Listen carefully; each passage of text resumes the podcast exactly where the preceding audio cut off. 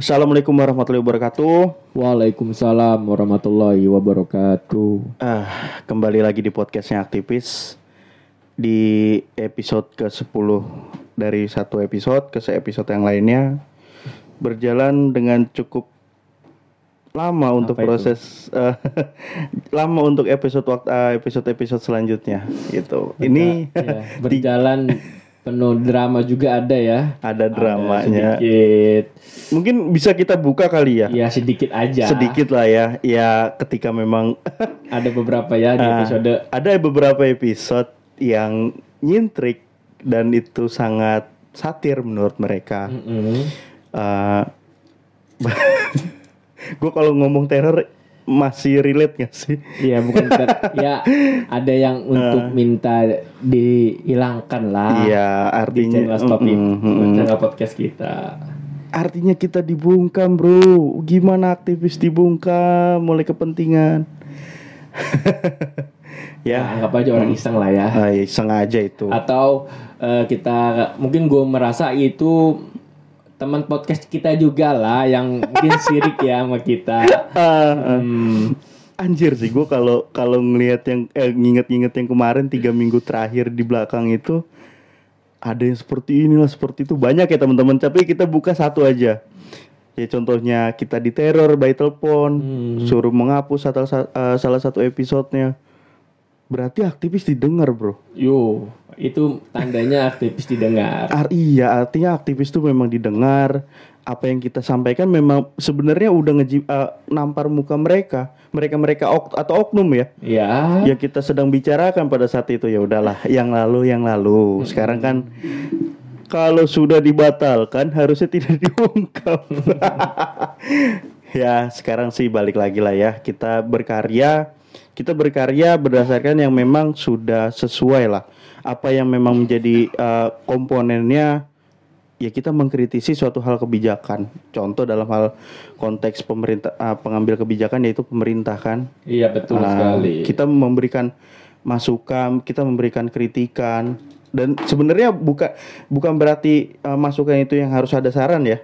Enggak, balik lagi dari episode pertama kita ini sebagai keresahan gitu. Ini keresahan yang memang kita rasakan dan memang harus diungkapkan.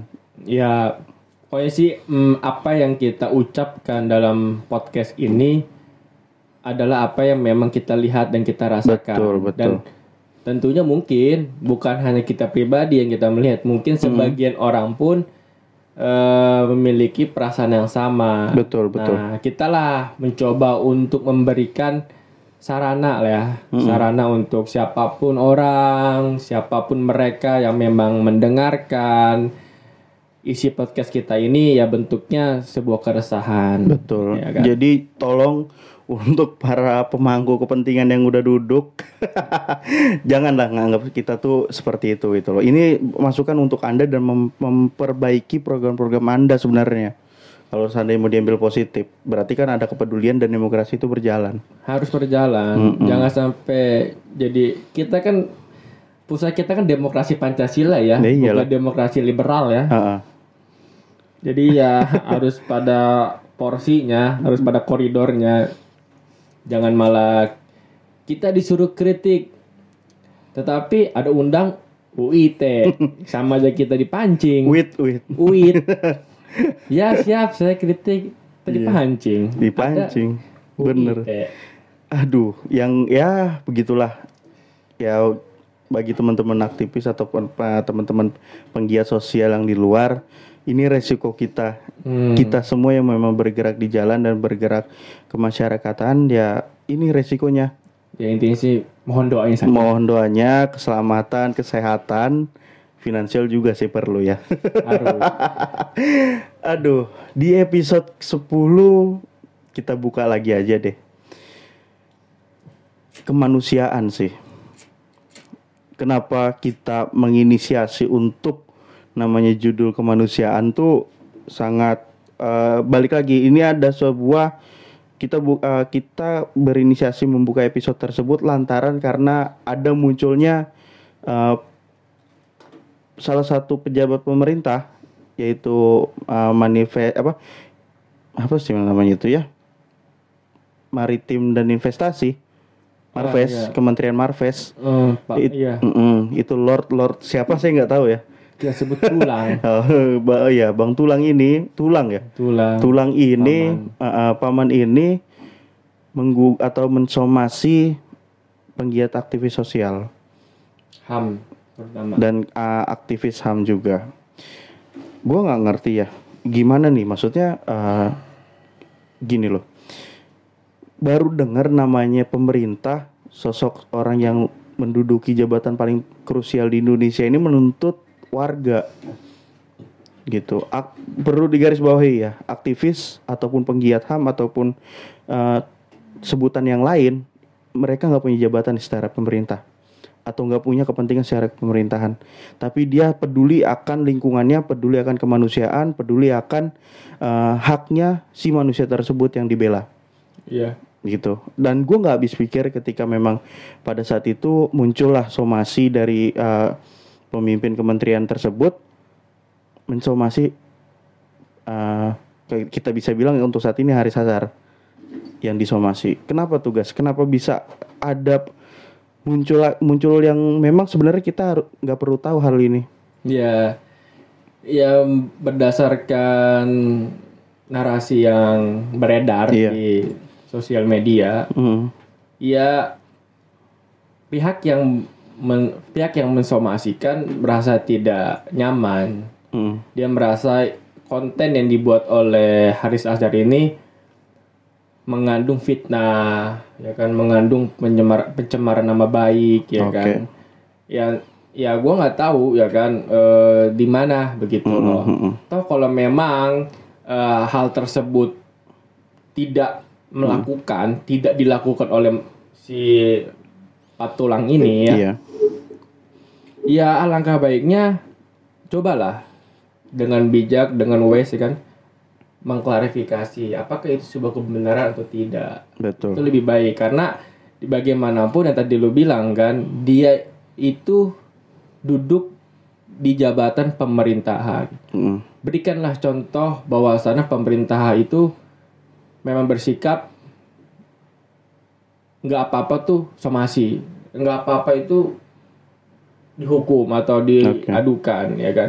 Nanti khawatir akan berpengaruh pada skema kehidupan berwarga negara Betul. sedikit-dikit lapor, sedikit lapor Iya. gitu kan. Nah, cobalah eh saran gua kalau memang itu ini mungkin saran buat semuanya lah ya. Iya. Jika sesuatu hal yang menimpa diri kita dan menyangkut kebenaran dan ketidakbenaran, kalau memang kita menanggapi, silakan klarifikasi bahwasannya itu misalkan tidak benar, gitu kan. Jangan apa-apa itu langsung lapor karena kita hidup di demokrasi perlu adanya dialektika perlu adanya semacam informasi yang interaktif Hmm. agar terbangun sistem demokrasi kita ini ya memang kita sama-sama tahu demokrasi kita ini makin kemari makin mandek Dan cenderung mundur. cenderung mundur. Karena yaitu salah satunya adalah adanya undang-undang UIT menurut gua ya kan? Karena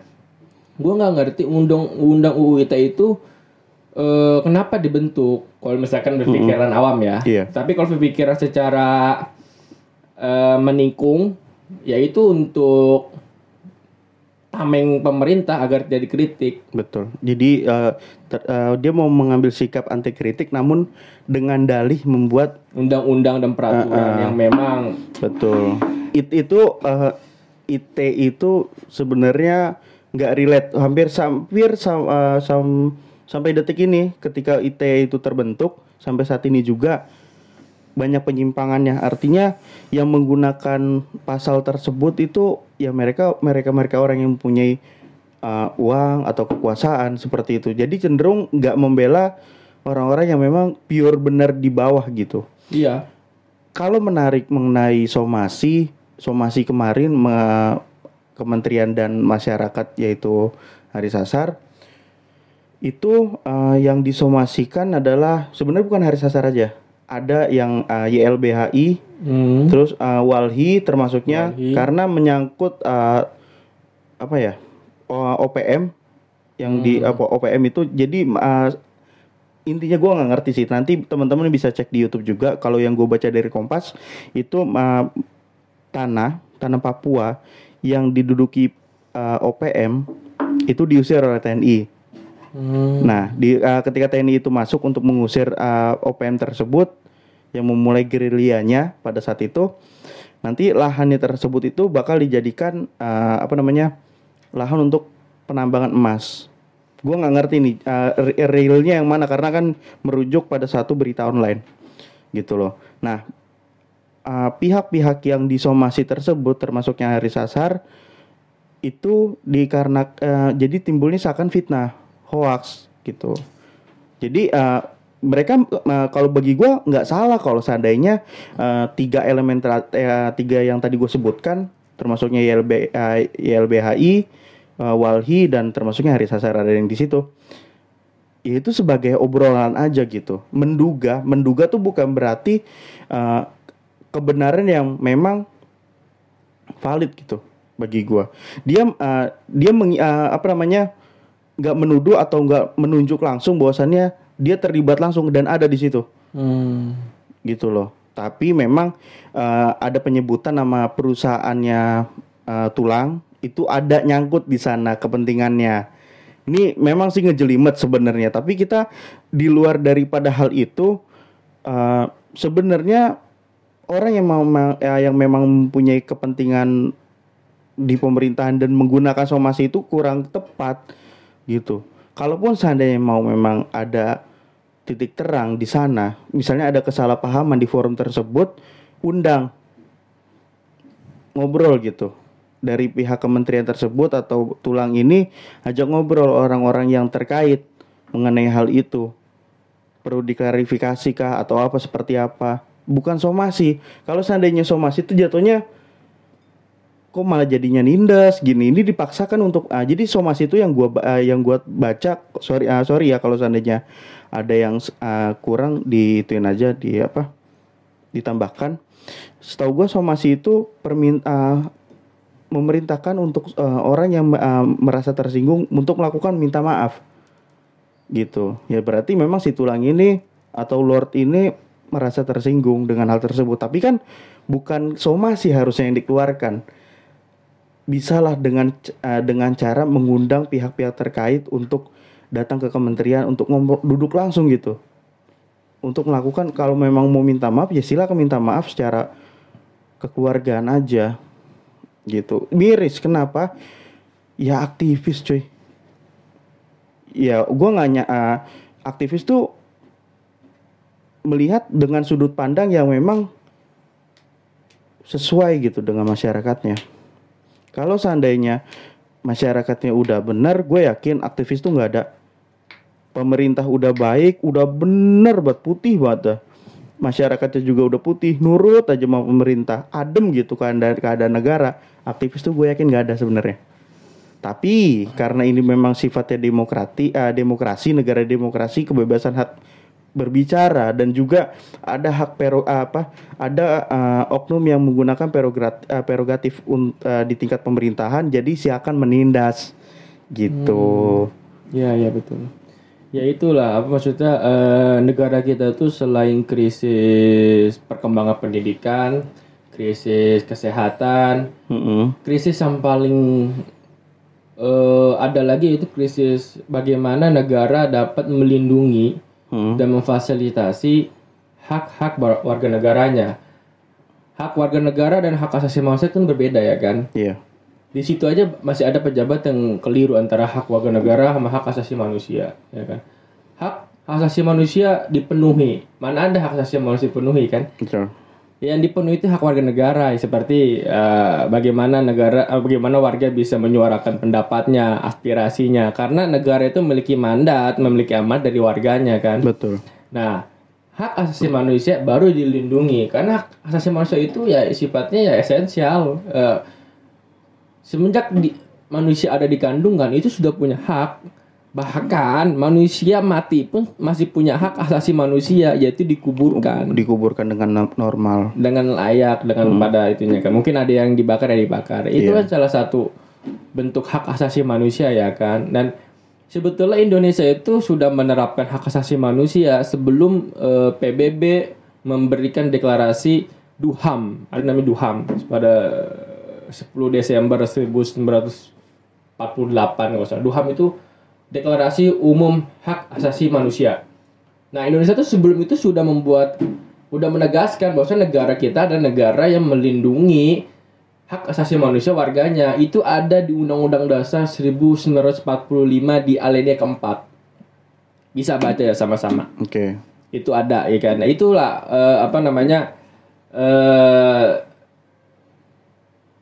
sedikit ironis sedikit miris ya eh, para founding father kita merumuskan undang-undang yang menerapkan hak asasi manusia harus dilindungi tetapi para cucu-cucunya lah ya yang Yang mengacak. yang mengacak, yang membuat semacam skema-skema apa pengekangan suara ya kan. Contohnya apa ya? Sampai sekarang September adalah sep, apa ya? bulan apa ya? Salah satu bulan Bulan. ya. Mm. Bulan yang memang penuh dengan tragedi, adanya semanggi, adanya munir, semacamnya kan. Nah, itulah dia hak asasi manusia itu yang Indonesia tuh ne- negara kita tuh negara yang memang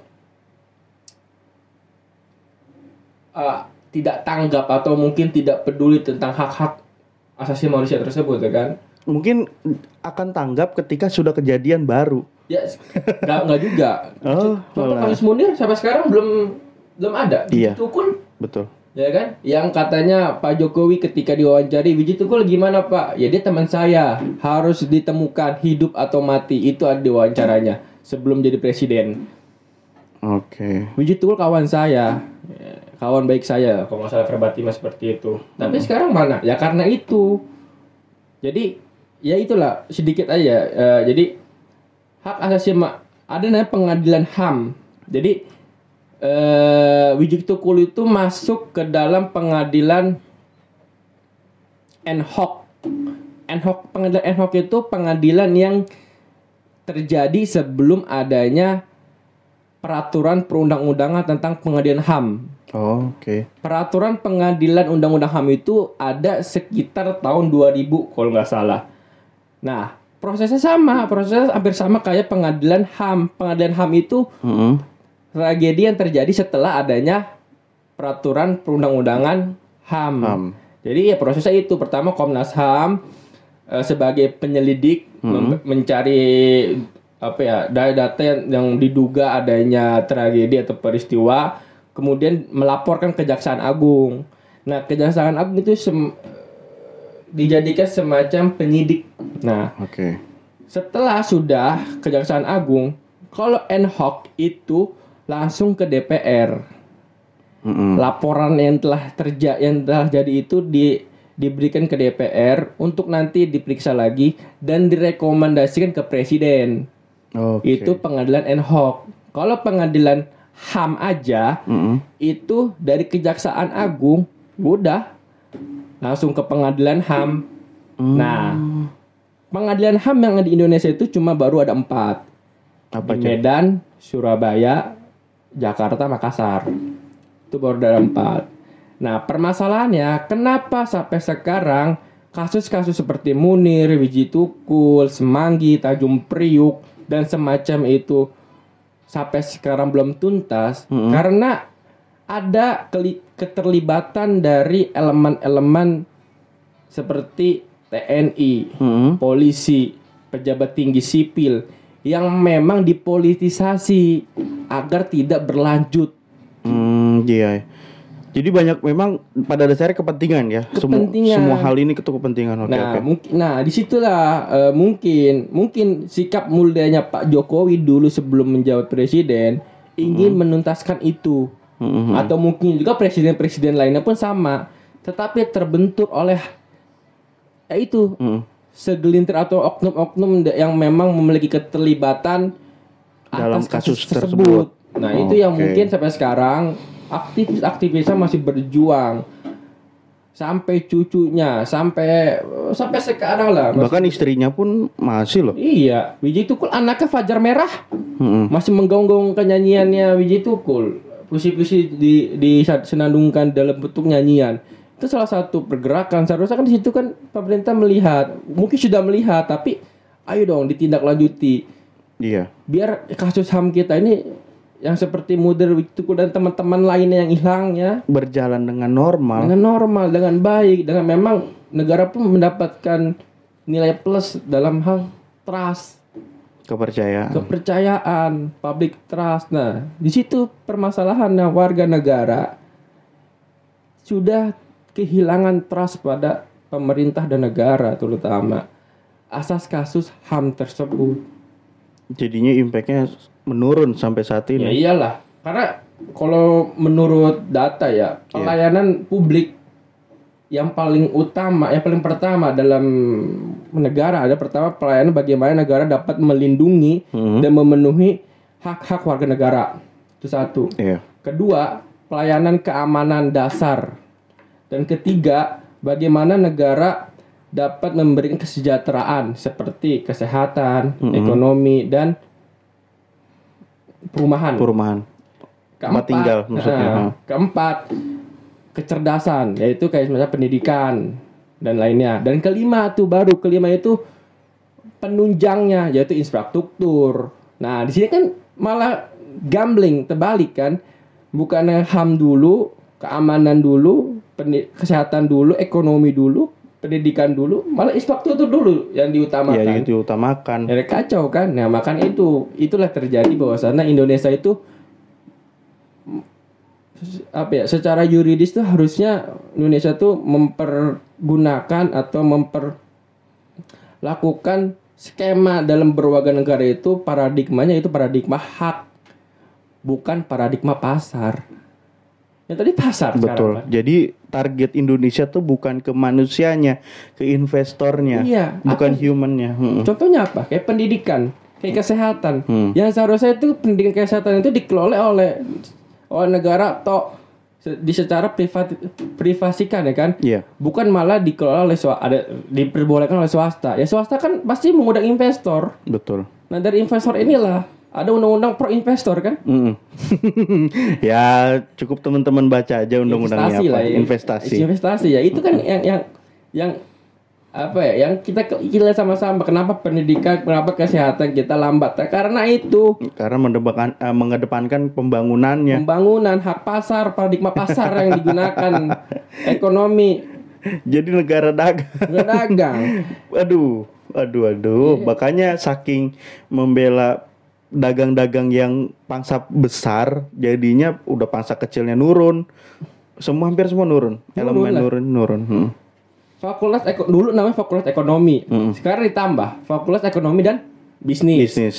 Bisnisnya itu yang yang Yang ngeganjel, tanda kutip ya. Iya, ya mungkin dikedepankan bahwasannya lulusan-lulusan eh, mahasiswa itu harus bisa berbisnis, Dan menjadi ekonom menjadi seharusnya. ekonom. Ekonom boleh lah bagus kan karena menganalisa, tapi bisnis ini. Nah, bisnis ini kan masih tanda tanya, ya kan? Bisnis yang seperti apa? Seperti apa? Nah, seharusnya Indonesia itu mengedepankan bagaimana menciptakan mahasiswa-mahasiswa dengan lulusan yang berkualitas tinggi yang yang mana otentik mahasiswa itu ketika lulus mengabdi pada masyarakat, Hmm, lah. memberikan pengajaran kepada masyarakat yang memang tidak sanggup untuk bersekolah tinggi, Hmm.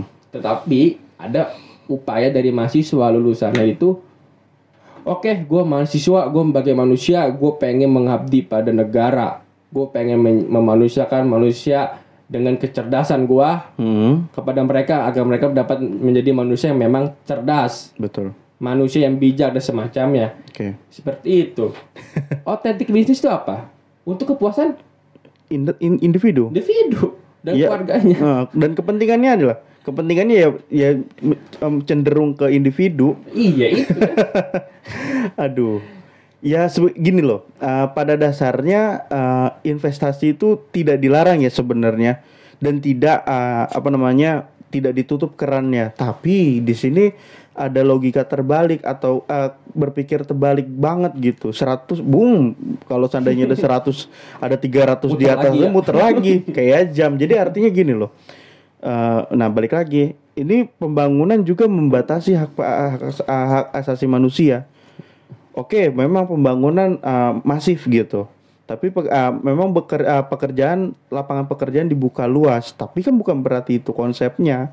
Artinya yang di sini tuh jadi 8 eh, kalau seandainya dibanding persen 100 persennya eh sorry 80 persennya itu pembangunan ya sisanya udah semuanya. Nah, iyalah. Kecil kan? Kecil. Aduh. Ya harusnya kan pembangunan infrastruktur kan bisa dibongkar bisa dibangun lagi. Betul. Bongkar bangun lagi project jadinya kan. Betul. Tapi pembangunan akal bagaimana negara itu benar sungguh-sungguh mencerdaskan bang apa warga negaranya ya kan Betul. melindungi hak asasi manusianya memenuhi hak warga negaranya Insya Allah kok Aduh, ini kalau seandainya kita intermezzo ke belakang lagi ya mengenai kasusnya Munir eh, itu, gue eh, jujur gue nonton dokumenternya Watchdog itu memang membahas dokumenter tentang Munir itu sendiri dari awalnya lahir sampai dengan kematiannya yang di pesawat Garuda. Garuda. Eh, kalau yang gua tangkap dari film tersebut, film dokumenter se- tersebut tuh sebenarnya gini loh. Ada orang baik yang memang mau ngelindungi negaranya tapi dengan sayap burung. Padahal negara itu dengan sayap garudanya. Konotasinya gini, burung itu burung kecil ya maksudnya. Nah, ketika sayap burung itu putih dan sayap garu eh, sayap in- eh, negara ini emas, sebenarnya sayap kecil ini tuh bisa dikembangkan kembali untuk membangun Indonesianya atau sayap yang lebih besarnya lagi. Jadi sayapnya diperlebar artinya kan. Nah, balik lagi. Apa iya sih kayaknya negara kita tuh eh, sebegitu creepy banget menghadapi orang-orang yang aktif dan menyuarakan tentang kemanusiaan. Ya itu. Kan ya. Gua mm, kasihan banget sih. Ya pemerintah itu ketakutan. Kalau Mm-mm. yang gue lihat ya sekarang ini pemerintah itu sudah merasa dirinya itu tertekan karena sudah ada ruang-ruang publik semacam ini yang kita contohnya bersuara warung-warung kopi semua sudah menggaungkan diskusi-diskusi kembali ya kan Betul. para para komunitas literasi komunitas sosial dan lainnya sudah mulai mengadakan diskusi-diskusi tentang kebangsaan Betul. Nah, pemerintah sudah mulai ketak-ketir, ketakutan bahwasannya mereka sudah nggak nggak aman, Iya. ya kan? Kehilangan kepercayaan warga negara mereka sudah udah udah udah, da- udah didapatkan gitu kan. Dan akhirnya masyarakat-masyarakat yang saya putih ini, artinya saya kecil dan putih ini, yang lurus tujuannya membuka forum yang memang eh, relate gitu, sesuai dengan porsinya masyarakat. Nah, misalnya eh, kayak seperti eh, YLBHI membantu memang eh, membantu hukum untuk lingkungan masyarakat ke bawah. Keren pak, artinya kan mereka-mereka ini kritis dan mau membantu Iya. gitu loh dan pasti gue yakin mereka juga nggak orang-orang yang memang nggak mau ngianatin Indonesia sendiri ataupun Pancasila enggak cuman dia mau meres ah, bukan merestruktur mereka mau membenahi yang memang bagi dia tuh ini udah sebenarnya nggak relate dan relate gitu. Contoh somasi ini yang balik lagi kita ke somasi ya. Somasi ini digunakan sebenarnya untuk masyarakat bawah. Gua gue sebagai warga uh, warga negara gue berhak untuk somasi ke salah satu kementerian. Kenapa? Boleh nggak?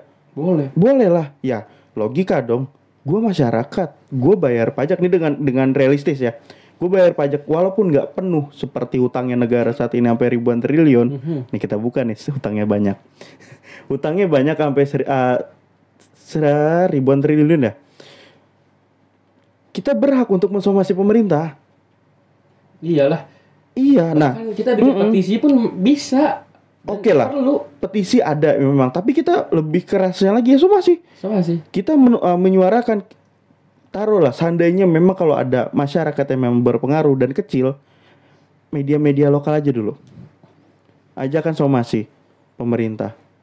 Bahwasannya mengenai hal ini mengenai hal ini yang memang somasinya itu relate. Jangan bukan berdasarkan ketika ngomongin individu individunya itu marah somasi mengataskan instansi. Kan nggak relevan. Kalau seandainya memang uh, merasa sakit hati ajak orangnya ayo ketemu sini ngobrol dan kalau mau somasi atas nama pribadi bukan pemerintahnya tuh ini jadi logika terbalik gitu loh gua kalau seandainya eh, dalam hal ini mengenai somasi, kita rakyat bawah yang pantasnya mensomasi mereka. Ini bukan mengajak ya, tapi ini memang fact-nya seperti itu. Karena eh, penggunaan somasi itu lebih tepat di masyarakat bawah ke atas Hmm. bottom up sistemnya. Kalau seandainya somasi itu digunakan dari atas ke bawah, ya mau ngapain ketika uh, uh, udah gitu somasi yang yang menggunakan somasi tersebut adalah bisa dibilang malaikat-malaikatnya si manusia setengah dewa itu.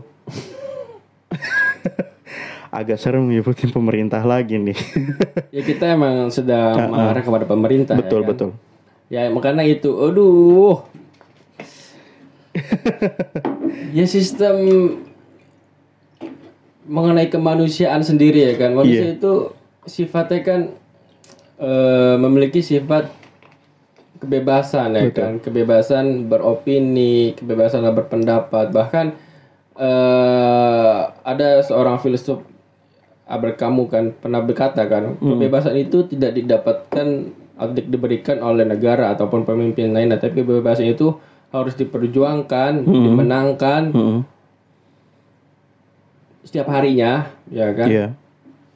Ya itulah. Makanya itu kutipannya. Makanya itu bisa dilihat bahwasannya ya kita bisa merasakan lah dari adanya sindiran, adanya teror, itu salah satu menghentikan kebebasan ya kan? Betul, betul.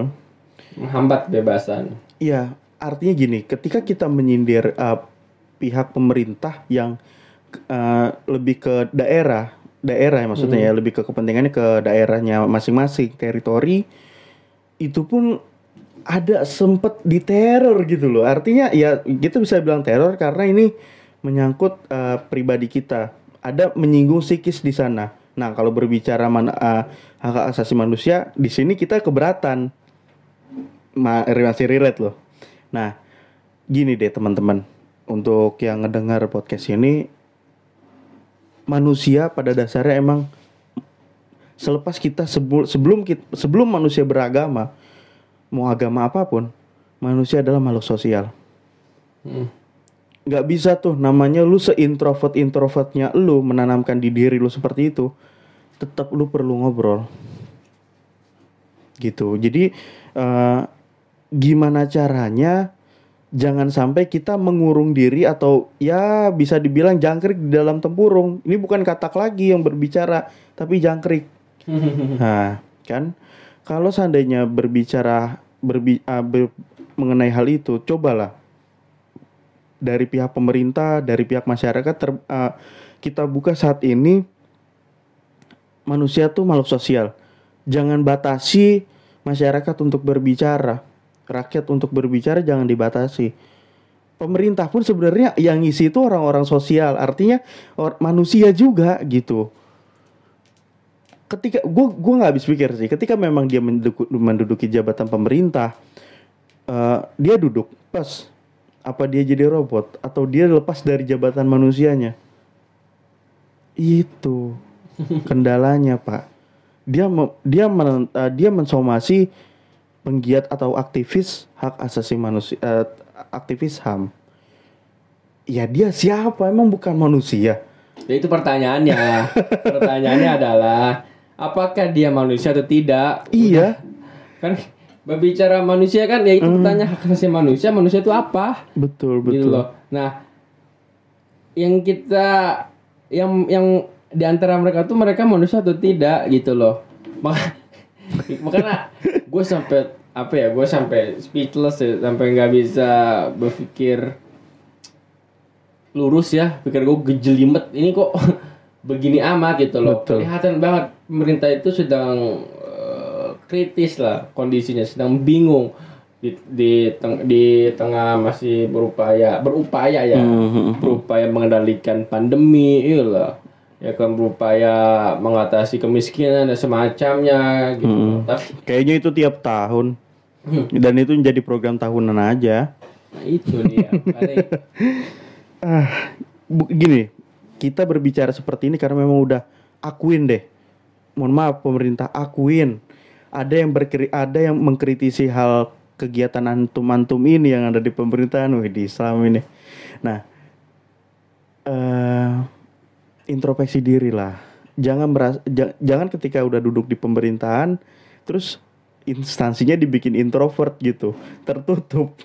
Mengaduh, ya kan gini, belum lama juga ya di kota Tangerang juga ada lapas yang ya kita juga turut berduka cita, eh, turut Iya, berduka cita ya. sekali. Ada yang eh, ada korban di sana walaupun memang korbannya itu tersangka teroris ataupun tersangka narkotika. narkotika. Di, selepas daripada itu kita memandang manusianya kita turut berduka cita akan hal tersebut.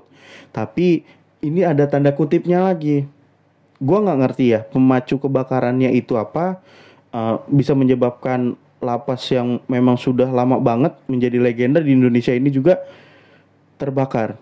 Mm-mm. Gini, kita juga dapat fakta-fakta ya kita bisa contoh atau teman-teman bisa lihat di YouTube-nya eh, eksklusifnya eh, interview Aiman yang pada saat itu episodenya membahas tentang eh, saat- eh, apa namanya kegiatan napi di lapas. Di lapas itu satu ruangan dengan ukuran sekian kali sekian diisi dengan yang memang sebenarnya oversize gitu. Nah balik lagi, gua gua gini, penjara tuh memang eh, sorry lapas itu tempat hukumannya orang-orang yang memang bersalah bener. Tapi ketika memang ada orang ataupun ada eh, manusia yang dihukum itu apa ya eh, manusia yang dihukum itu mendapatkan penjara ya atau lapas yang memang sebenarnya oversize. Ini secara kacamata kemanusiaan ya harusnya memang ya memang pihak dari pengayoman dari uh, Menkumham juga bisa ngelihat hal itu. Ini tempat udah oversize. Gua harus atau dari pihak pemerintah bahasanya gua harus ngebangun lagi nih tempat di mana. Jadi ada alokasi lapas yang memang sebenarnya layak juga gitu. Memang dia dihukum kategorinya penjahat lah. Tapi memang dia kan manusia. Ada haknya juga yang harus dilindungi dalam hal apa ya seenggaknya minimal tempat untuk beristirahatnya mereka di lapas itu layak gitu. Iya, iya betul. Mm-mm. Kalau memang kan dalam lapas kan eh, ada kapasitas ya. Betul, Nah iyalah sesuai dengan kapasitas aja. betul, gitu betul. Soalnya apa yang terjadi itu di lapas eh, karena adanya penumpukan, ya terjadi kejahatan juga di lapas. Iya, Itu yang kasihan juga ya, Mm-mm. yang miris juga ya kan. Ada geng-gengan segala lah atau bagaimana. Ya, ada pengelompokan-pengelompokan sendiri Nah, kayak iya. gitu. Dan di tapi, tapi ya soal lapas ya. Ya lap itu ya paradigma pasar lagi ya. bener-bener Lapas pun bermain juga di situ. Ada transaksional di situ kan. Nah, betul sih. Kayak semacam kayak kita katakan lah eh, siapa dulu ketua DPR Aduh, Agus ah, Setia Novanto. Setia Novanto. Tapi itu dibeli kamar, Pak. Dia, dia sebenarnya ya, ya, ya itu makanya kenapa Iya, harus, transaksi, kenapa bener. harus beli kamar gitu. Itu Oh iya iya iya. terjadi transaksional kan. Bagaimana logika tersebut diguna di- digunakan untuk orang yang nggak mampu untuk beli kamar? Mm-mm, mm-mm. Terus? Ya bagaimana ya kan ya makanya itu yang eh, yang terjadi ya kan. Itu yang terjadi. Ma- Maksudnya udahlah, udah udah. Masyarakat tuh udah tahu soal hukuman yang memang tidak merata, tidak baik. Ada transaksional di situ. Gua pun punya teman mantan narapidana berkata seperti itu juga. Oke. Di TV-TV pun banyak ngomong-ngomong masalah lapas, soal lapas ya. Iya. Soal beli sana beli sini udah. Kalau memang memang pemerintah menerapkan kedisiplinan tentang hukuman, Betul. ya udah. Jangan ada transaksional seperti itu. Mau dia DPR atau apa, kan kan kacau ya sekarang. Ya itu maksudnya, Aduh, Padahal di gini, para pela- pelaku-pelaku ini yang dilapaskan ini sebenarnya memang eh, dilakukan seperti itu untuk mempunyai rasa jerah dalam hidupnya. nah karena ini nggak ada jeraknya. Nah ini nggak ada jerah, jadinya eh, di dalam eh, lapas sendiri pun pemerintah nggak sanggup untuk menahan hal itu. Nah, makanya Padahal dengan bandingannya sat- satu banding seribu lah, ya kan? Di dalam lapas harus satu lapas isi hanya sekitar eh, sekitar 500 orang total eh, tahanan di sana. Apa iya 500 kayak gitu aja nggak bisa ngendaliin? kan itu. Nih, itu makanya kacauan maksudnya udah stop paradigma pasar harus di, pelan-pelan dihilangkan kita fokus ke bagaimana paradigma hak itu yang secara yuridis itu memang seharusnya pemerintah itu menerapkan paradigma hak Oke. paradigma pasar itu sudah sudah sudah jangan lagi dah maksudnya jangan jadi borjuis kapiran gitu loh Oke, apa tuh borjuis kapiran nih? ya ya udahlah intinya ntar Iya. teman-teman cari sendiri lah ya. ya jangan jadi borjuis kapiran maksudnya udah lu di pemerintah sudah mempunyai kekayaan Mm-mm, dengan jabatannya betul. Ayo, sikap kemanusiaan ditimbulkan dong. Kenapa kita makanya temanya kemanusiaan? Ayo kemanusiaan ditimbulkan dong. Jangan tumpang tindih gitu loh. Hukum juga jangan tajam ke bawah tapi tumpul di atas. Wah itu udah basi udah sebenarnya. basi banget tapi digunakan kan? Mm-mm. Kayak berkemarin ibu-ibu. Susu. min- minyak kayu putih sama susu. itu buat anak. Tujuh tahun tujuh tahun penjara. nah koruptor. Si siapa sih Batu bara. si batu bara itu Hmm. ya Allah sisa pinangki. Iya malah dipangkas tuh jadi empat tahun. Alasannya apa? Saya punya anak saya ah, syah. punya anak punya Nah. punya istri. Itu emang ya- yang yang itu yang jelas yang maling kayu putih untuk anak. Dan memang nggak seberapa loh. nggak seberapa. Kasarnya yang yang nangkap itu bisa nggak bayarin. Betul. lu berapa kayu putih? Oh gue bayarin. Udah nggak usah dihukum. Kelar. Dan yang lebih tragisnya lagi sifat kemanusiaan para kejaksaannya tidak ada. nah itulah yang gue pelajari ya Ah. Jadi manusia itu memiliki tiga sikap, tiga sifat. Ya, Sifat iblis, sifat hewan, dan sifat malaikat. satu lagi Lucifer. ya enggak lah, itu maksudnya gini loh nih. Libra. Gini, gue sorry, gue gue potong sedikit lagi. Pa- pada saat seperti itu, eh, pada saat melakukan sidang, gue yakin itu udah disidang bro, iya kan? Iya udah disidang pas. Nah di situ, gue yakin sih orang juga yang menyidangkan atau yang memutuskan hukuman buat mereka yang tujuh tahun penjara de- dengan dua tersangka itu, ya Allah, harusnya mah kayak gitu dibatalin kasusnya bisa loh sebenarnya. Iyalah, ya sekarang ibu-ibu itu sampai, aduh ya Allah, ditanya, diminta maaf sampai nangis-nangis. Beda sama si batu bara sama pinangki, emang nangis. Enggak, malah jadinya dia mau dibebaskan. Nah, itu ya otaknya blow on kan itu maksudnya itu itulah jaksa itu berpotensi melakukan sikap-sikap penyelewengan itu jaksa memiliki potensi Dan itu di depan mata mereka. Ya, jelas banget alasannya saya punya keluarga atau apa ih Enggak gitu konsepnya. gitu lu ngambil sepuluh ribu per kakak itu emang lu nggak mikir dia punya keluarga Betul. dikasih dana tiga ribu per bulan buat apa makan apa Beli beras saya setengah karung. ya itu itu ya maksudnya itu otak pasar Iya. paradigma pasar Pem- jadi oknum-oknum pemerintah itu masih mendebarkan paradigma pasar udah bukan paradigma hak Aduh. Nih ya. Ya buat orang-orang yang memang ah, gue udah basi kalau ngomong kayak gitu. Cobalah untuk jangan bersifat seperti Lucifer gitu. Nih kalau seandainya gue gue abis nonton Netflix soalnya. mantap Jadi ada referensi film yang memang sebenarnya ini eh, bisa di relate relate kan, bisa di- diterima akal, dipaksain gitu. Tapi ini eh, terbilang masih masuk lah. Di film tersebut itu eh, mereka sebenarnya tahu si Lucifer ini tahu manusia tuh berbuat ada salah di sana. Dan memang sebenarnya kesalahan itu juga ringan dan berat. Tapi di sini ya udah karena kepentingannya Lucifer adalah uh, si iblis tersebut ya. Lucifer kan bahasanya bahasa-bahasa uh, pandangannya Kristen atau Protestan tersebut. Ini sebenarnya sama-sama jahat, tapi uh, harusnya mengukur tingkat kejahatannya. Nah dia udah nggak melihat humanity lagi, nggak ngeliat manusia Lucifer itu. Jadi pangkas saja, tapi lebih dominan, lebih dominannya keuntungan. Yang penting lu masuk ke gua. Artinya masuk ke gua tuh sebagai Lucifer ya lu sini ke gua. Bener salah lu masuk ke gua. Karena lu konotasinya salah. itulah ya Logika terbalik gitu, Pak. Asli lu. Aduh, aduh, aduh. Gua emang sih ada memang uh, serial atau serial TV online kayak gitu yang bisa sebenarnya di yang dikritisi saat ini. Yap. Bu- uh, bukan berarti film itu referensi ya, nggak juga. Buku lebih valid sebenarnya. Tapi uh, yang gue bahas itu sebagian kecil, Ya. sebagian kecil contoh yang difilmkan. Itu loh. Aduh. Gimana nih guys, kemanusiaan tuh harusnya seperti apa sih? Ya mungkin udah mau closing statement belum? Enggak lah, belum lah.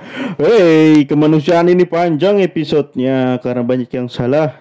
Kita kita juga salah loh orangnya. Kita juga salah. Kita ngakuin bosannya gua sama Bagas juga salah. Tapi apa iya sih salahnya tuh punya ukuran. Salahnya lebih ke mana?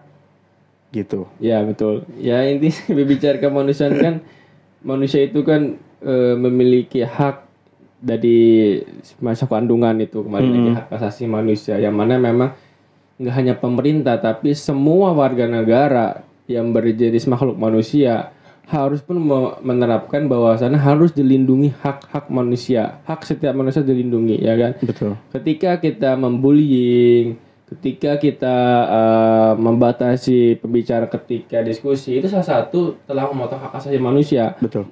Mungkin takarannya kecil gitu loh, tapi akan berakibat fatal. Hmm. Adalah beberapa teman yang sekelompok mahasiswa yang memang sampai sekarang gue lihat masih doyannya ngebullying.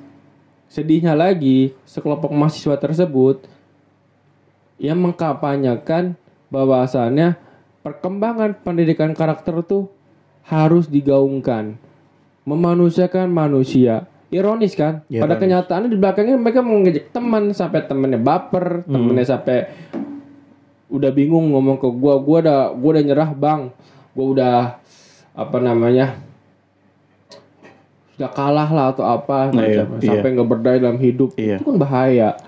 Dan gini, korban bullying itu lebih lebih lebih dari orang yang memang eh, apa sih kalau gua nggak ngerti nih, gue lupa nih. Sebutannya kalau orang sadis dengan tertawa apa sih namanya cok kalau itu? Maniak, Ah bukan, gak depresi, Ah bukan depresi apa sih namanya? Mendekati psycho. Aduh apa sih?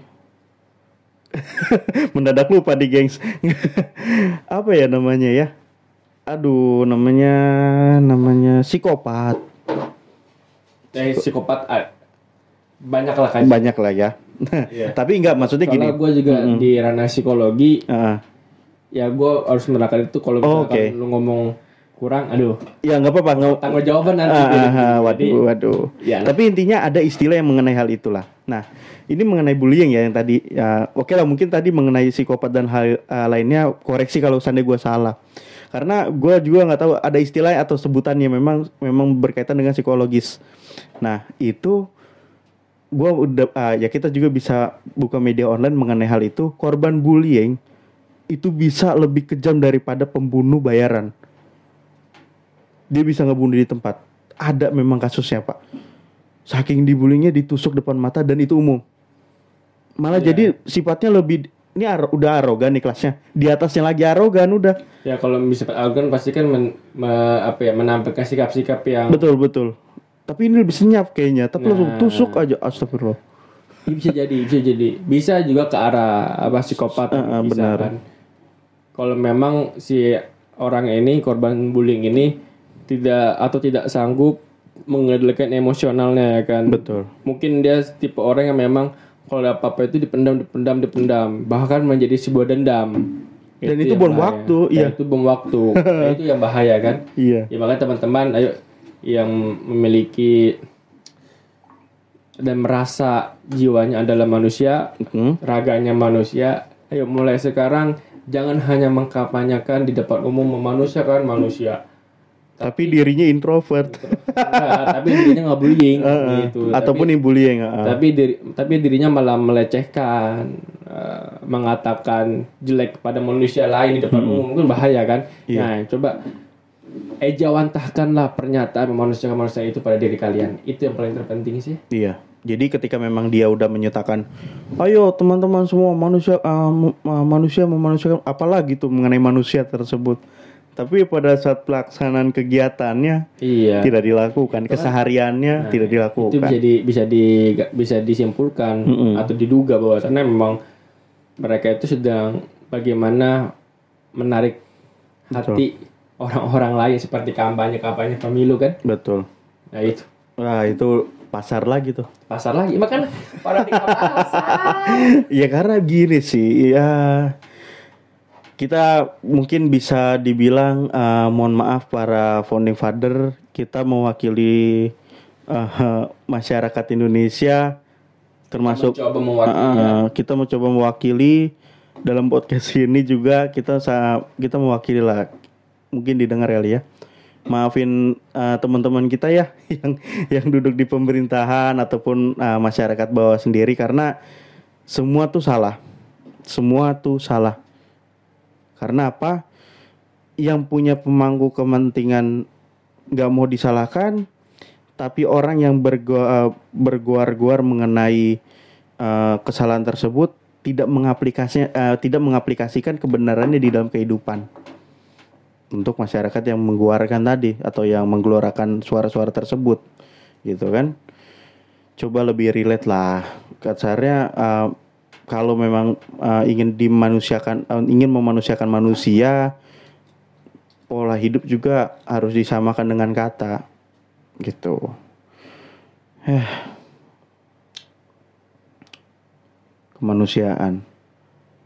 Padahal di dalam undang-undang tuh kemanusiaan dan adil dan beradab loh Ya ada, ada di undang-undang tuh ada dan di undang-undang yang tadi yang gue sempat bilang alinea keempat ya, Mm, mm. kan disebutkan kan.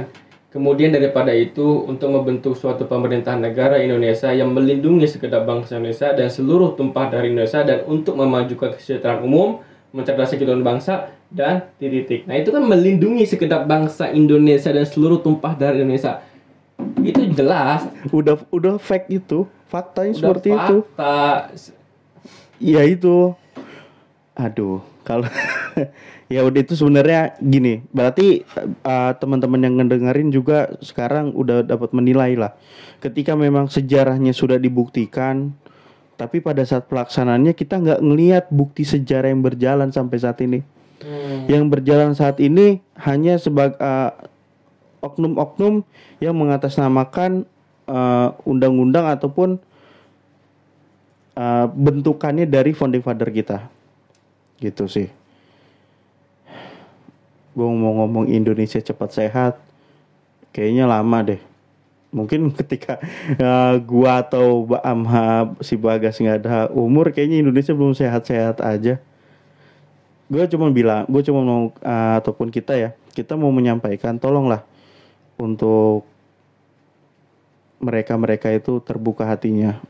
Oh kalau seandainya orang yang kanan banget bilang dapat hidayah ntar lu hidupnya atau biar lu diajak Allah. Tapi yang kiri bilang ah kalau yang kiri saya nggak mau ngomong nih. Agak beda-beda soalnya kan. Nah tapi gini. Coba untuk uh, me- memang yang merasa punya peri kemanusiaan dan peri keadilan itu ditegakkan lah itu undang-undang kebanyakan di amandemen akhirnya nggak berjalan semua. Banyak udah banyak ketimpangan sosial yang manusianya akhirnya bukan jadi makhluk yang sosial malah jadi makhluk yang introvert atau tertutup bahkan jadi antisosial gitu. Jangan sampai Indonesia tuh uh, terbengkalai lantaran kepentingan-kepentingan pasar. Jadi ya gua nggak nyalahin bahwasannya Indonesia memang sebagai negara konsumtif terbesar Hmm. kalau menarik hal itu kalau menarik pasar ya ya cepat sehat Indonesia enggak cepat baik untuk Indonesia baik tuh dalam keseluruhan lah Betul sekali. ya itu mengenai kemanusiaan saat ini mungkin itulah ya yang Ya. dapat kita sampaikan yang kita dapat suarakan terlepas dari terornya kami-kami orang ketika membuat podcast ini kami merasa bangga sebenarnya karena apa kita didengar Kita oposisi. betul tapi kita didengar Nah iya, karena dia dengar. Ah, ah. nah artinya ah, nilai sosialnya mereka-mereka orang yang ah, di pemerintahan ini kebuka sedikit lah Alhamdulillah. Nah, teman-teman yang memang masih eh, yang men- ah, terutama teman-teman yang mendengarkan ini ah, podcast ini, ayo bergerak, Iya, betul. bergerak untuk menyuarakan. Gue sih ingat eh, kata ya Aristoteles ya. Iya. Aristoteles tuh pernah berkata eh, jangan berharap kepada pem- kepada pemerintah yang baik, tapi berpikir jangan berpikir akan pemerintah yang baik kalau nggak salah berarti nah. Tetapi pikirkanlah bagaimana semua masyarakat dan warga negaranya harapannya bisa tercapai. Betul. Itu yang eh, sampai sekarang terenyuh hati gua bahwasannya ya iya pemerintah mau sebaik apa tapi masih ada warga negara yang masih belum mendapatkan haknya atau dilindungi haknya Mhm. gimana kita bisa bahagia itu kan salah satunya kan Iya. Dan kalau gue pribadi, gue menanamkan di diri gue itu ya manusia makhluk sosial bro. Udah itu fondasi dasar. Hidupnya manusia karena sosial. Hidupnya hidupnya kita beragama karena kita sosialisasi atau sosial juga. Artinya ke, eh, sama gue nggak mau nyamain sama agama, tapi sosial itu diperlukan untuk kehidupan bermasyarakat. Ya termasuknya dalam hal menyampaikan suara, pendapat, termasuk makhluk sosial gitu loh janganlah jangan udah udah cukup uh, introvert diri uh, mengatasnamakan lu introvert tapi ya lu pada dasarnya nggak bisa ngilangin hal itu sosialnya. Gitu sih mungkin dari kita ya mungkin nanti bisa dibahas lagi di podcast selanjutnya atau di episode selanjutnya. Iya betul di episode 10 ini cukup ger artinya gernya ini udah udah level yang ini udah titik terendah di mana pemangku kepentingan ini terlalu semena-mena untuk masyarakatnya. Gitu sih itu aja dari kita guys ya. Yap. yuk eh, terima kasih buat eh, atensinya. Assalamualaikum warahmatullahi wabarakatuh. Waalaikumsalam warahmatullahi wabarakatuh